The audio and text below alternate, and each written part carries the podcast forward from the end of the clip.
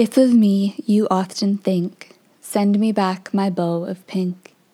If to me you would be true, send me back my bow of blue. If you are another girl's fellow, send me back my bow of yellow. If to me you would be wed, send me back my bow of red. If with me you wouldn't be seen, send me back my bow of green.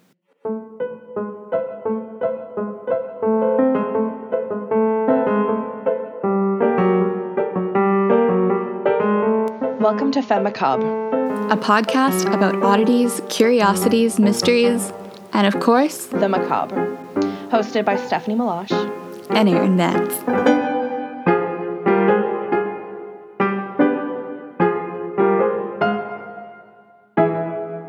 When you think of Valentine's Day, what comes to mind?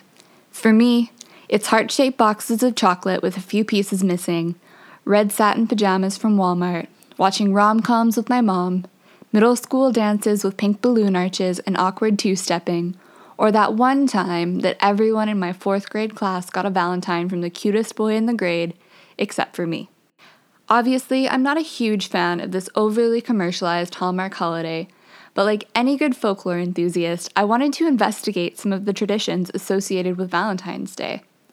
How did people celebrate this holiday before you could walk into literally any shop at any point in February and pick up a red box of bonbons and a frilly pink card for your sweetheart? My research first led me to the National Folklore Collection at University College Dublin, specifically the Schools Collection. The Schools Collection was amassed in the nineteen thirties in Ireland by school children, who asked their families, neighbours, and others in their districts a series of questions about the traditions, beliefs, and customs of their areas. The rhyme you heard at the beginning of this episode is from that collection. At the time this rhyme was collected, giving Valentines had fallen out of fashion, but prior to the nineteen thirties, it was common for girls especially to give Valentines with colored ribbons tied to them, with each ribbon corresponding to the colors mentioned in the rhyme. Pink, blue, or red for love, green, yellow for rejection. So that's not super macabre, but thinking about the anxiety of giving Valentine's cards in elementary school definitely still gives me the heebie-jeebies. Interestingly, throughout my research in the National Folklore Collection, the tradition of giving out Valentines seems to have died out around eighteen ninety, at least in Ireland. This surprised me, as choosing Valentine's cards and writing one to each member of my class at school was such a huge part of my childhood. This tradition of giving Valentines to people seems to have been resurrected in some parts of the country around the nineteen fifties, and letters were sent anonymously, lending the day a shroud of romantic mystery. And what do we love most at Femme Macabre? Mystery, of course. An account from County Wexford in Ireland gives a nod to a more sinister Valentine's Day tradition, wherein people would single out and make fun of those considered too old to marry by pinning what I can only imagine to have been rude drawings on their doors. Cue the anxiety for us as we rapidly approach our dirty thirties and turn into old spinsters.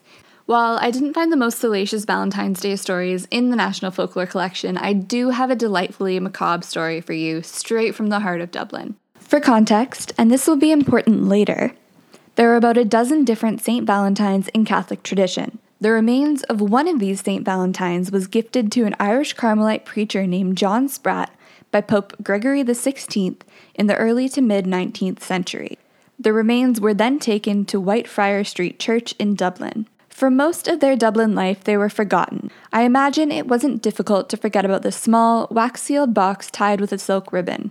It seems like the sort of thing hanging out in any church basement. It was rediscovered in the nineteen fifties or sixties when a shrine was built for the remains and they were made available to be visited by the public, usually couples wishing for their union to be blessed. The remains of a saint are usually referred to as relics, which, by definition, are the physical remnants of the deceased saint or items that may have held significance to them or come in contact with them while they were alive. This particular Saint Valentine relic contains what is only known as some of the saint's body and a small vessel of his blood. This, to me, is extremely vague and creepy. Exactly the kind of stuff that we here at Femme Macabre love. Each Valentine's Day at Whitefriar Street Church, you can go and attend a ceremony where you can get your wedding rings blessed, you can have your relationship blessed, and you can attend a service that focuses on Saint Valentine and has the general theme of love.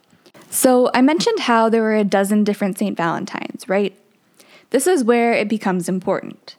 Now, Dublin isn't the only city to host bits of the dismembered saint, not by a long shot. Madrid and Rome are both home to the intact skulls of Saint Valentine, and Chełmno, Poland, is home to another piece of his skull.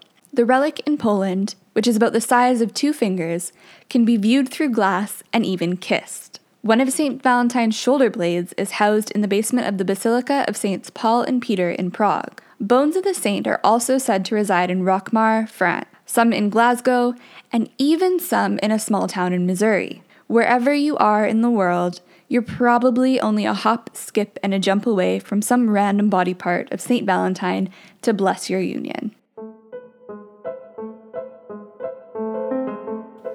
Steph is now going to talk about Lupercalia, one of the potential precursors to Valentine's Day and a wonderfully interesting pagan festival. She's also going to touch on who the real Saint Valentine might have been and some of the legends associated with him as a person. The imagery of wolves in Lupercalia is definitely something that is that has been passed down through a lot of the Roman writings about Lupercalia and the pagan holiday, but it has more so to do with the legends of the she-wolf who nursed Romulus and Remus, and how the descendants of Romulus and Remus started making up these factions of priesthoods, I guess is what I might call them. I wasn't quite sure because some research touched on it and then others didn't talk about the ancestry of the priesthoods at all. But basically, the the tradition starts with the Luperci, who are priests, and they would gather in the Lupercal cave, which is where Romulus and Remus were originally found with the she-wolf. Priests would gather in this cave associated with the legends of Romulus and Remus, and from there, that's where they would start the celebration. So they had two goats, which apparently represent sexuality, and they would sacrifice those in the name of their god Faunus. And they also sacrificed one other thing, a puppy. And some of the research that I read made it very clear that it had to be a puppy, not just any old dog, which is so sad to think about because I love puppies. After they've killed these goats and this puppy, the Luperci priests would then call on two of their younger priests uh, who would be naked in the cave, and they would then wipe the blood from the blade, the ceremonial blade that they used to sacrifice the goats and the puppy, and wipe the blood on these two young priests' foreheads. And during this time, throughout this ceremony after the sacrifice, these two young priests had to laugh, and I'm not sure the reason I'm not sure what the reason is for laughing, but it was just called like a ceremonial laugh. And so while they had blood wiped across their forehead until the ceremony was over with um, milk-soaked wool washing away the blood, they would just have to laugh the whole time, which to me sounds really freaky.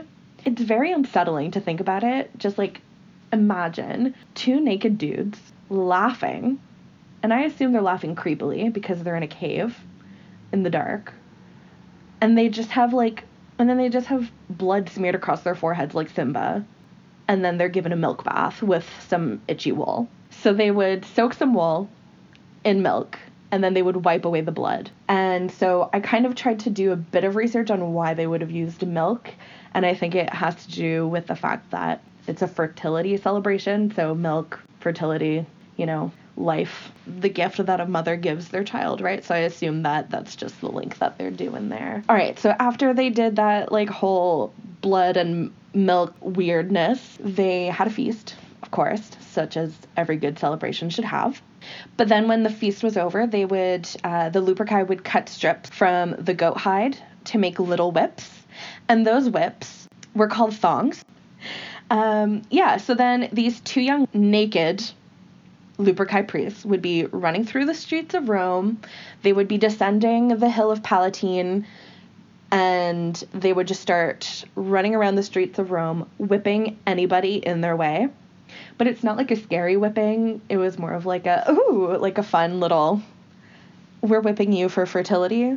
You know, a lot of people were really into it, the women especially, because they were being promised fertility. A lot of them would purposely get in the way of the Luperci priests to get whipped by these thongs. Um, so the pagan Romans definitely had, you know, a couple of centuries to have their fun at it. Uh, but then, you know, over time, thanks to Christianity, being wild and naked became less popular. And then over time, women would just be running around and just getting slapped on their hand with a little whip by fully clothed men. No more are the naked Luperci priests. The Pope really dampened a lot of spirits, I think. By the fifth century of the Common Era, Pope Gelasius, he kind of just fully abolished Lupercalia in general because he wanted people to instead celebrate the purification of the Virgin Mary. Eventually, he just decided that he wanted to celebrate the martyrdom of Saint Valentine. But just in case you were wondering, it wasn't entirely the end of celebrating fertility just because that people were dressing up. A lot of people still kind of celebrated that time of year as a time for baby making, I guess would be the right way to put it.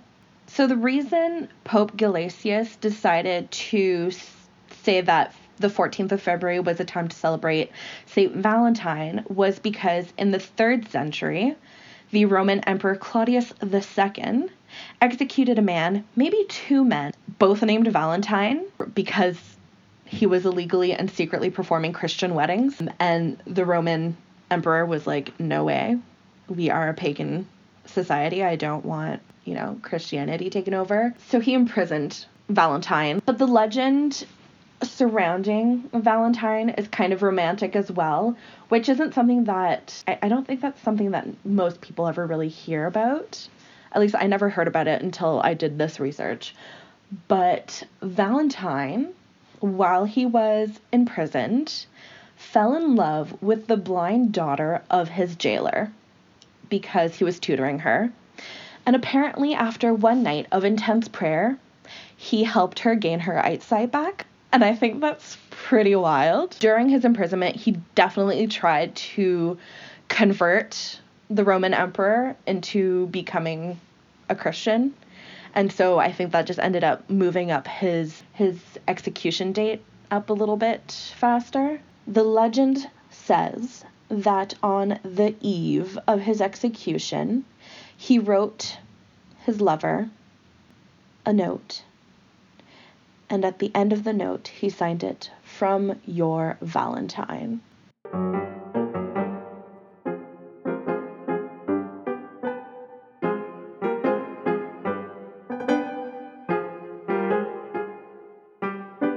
Okay, so we know that if you're in a relationship and you're in twenty twenty, your priority is to get to a church that houses bits of one of the many Saint Valentines and have your union blessed. But what if you're single? And what if you can't participate in Lupercalia in ancient Rome? Perhaps you'd like to try some marriage divination to find out a bit about your next partner. Marriage divination is the act of performing certain rituals to gain insight into who you will marry or whether you will marry at all. A variation you might be familiar with is the game MASH, Mansion, Apartment, Shack, House. Though marriage divination was practiced primarily on days such as Candlemas, Midsummer, and Halloween, it was also practiced primarily by young girls all year. And if you're single on Valentine's Day, who doesn't want a glimpse of their future lover? In the Orkney Islands, there was a tradition to eat a salted herring before bed to invoke an apparition of your future husband during the night. An Irish tradition is for a young woman to pick a cabbage while blindfolded at night, and the appearance of the cabbage would mimic the attributes of the woman's future husband. If it was a rotten cabbage, the man would be rotten. If it was a robust cabbage, the man would be loyal. This is one of my favorite little bits of folklore. I find it so zany, so wonderful, and the picture of all these young girls in a cabbage patch at night, blindfolded, feeling around to want to like figure out what their future husband looks like, it's great. It's just fantastic. A tradition from Yorkshire, England, is to peel an apple all the way round in one strip and throw it over your left shoulder. Whatever shape it falls in will resemble the first initial of your future husband.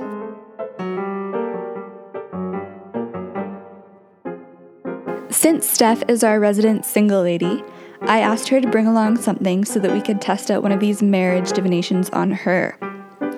Do you have your apple, Steph? I've got my peeler and my apple. What am I doing? So you have to peel the apple all in one go. Okay, I'll give it a shot. Don't know if I'll be able to peel it all in one go, but let's see. Ugh, I hope you cut out the apple peeling sound. A S M R gives me all the wrong types of shivers, and I don't want to submit anybody else to that. Once you've peeled it, I want you to throw it over your left shoulder. Okay, maybe I should be getting out of bed for this. Okay. What the hell is that? What does it look like? Erin, I have no idea what letter this is. Okay, I'm going to send you a picture because I don't think, I don't know what this is. All right, we're also going to post a picture online so our listeners can help decipher this because, I mean, what is this? Okay, I just got your picture. I think it looks like a G. Maybe it's an S. Really? I thought it looked more like an F, maybe. Maybe it's a sign I'll have multiple husbands. Maybe you'll have, like, six husbands, Jeffrey, Fred, Frank, George. Maybe you're going to be a black widow. You're going to kill all your husbands. It does sound like a stellar get-rich-quick scheme. For the record, though, uh, to any lawyers listening, no matter what my internet search history says, I have not and will not ever murder my future husband, however many I end up having, and however many end up dying mysteriously.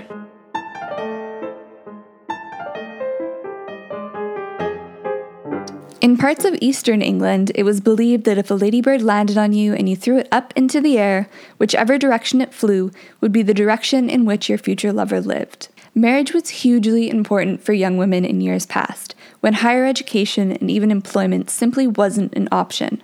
So marriage divination, as trivial as it may appear to us, was a meaningful pastime and ritual. Even today, with less onus on marriage, we've nearly all played MASH, plucked the petals off a daisy asking, does he love me? Does he love me not? And many of us have even had our astrology chart compared to a prospective partner. It's certainly not something that exists only in the past.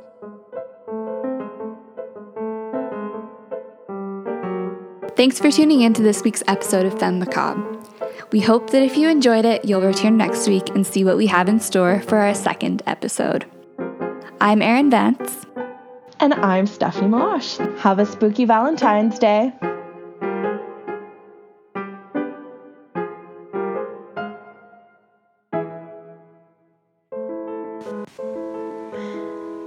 If you enjoyed listening to our first ever episode of Femme Macabre, please consider leaving us a five-star review on Apple Podcasts. Doing so gives us a chance to grace the ears of so many other lovers of the macabre, just like you. Also, if you're into social media, you can follow us on Twitter, Instagram, and Facebook at Femme Macabre. Thanks again for listening, and we hope you tune in next week.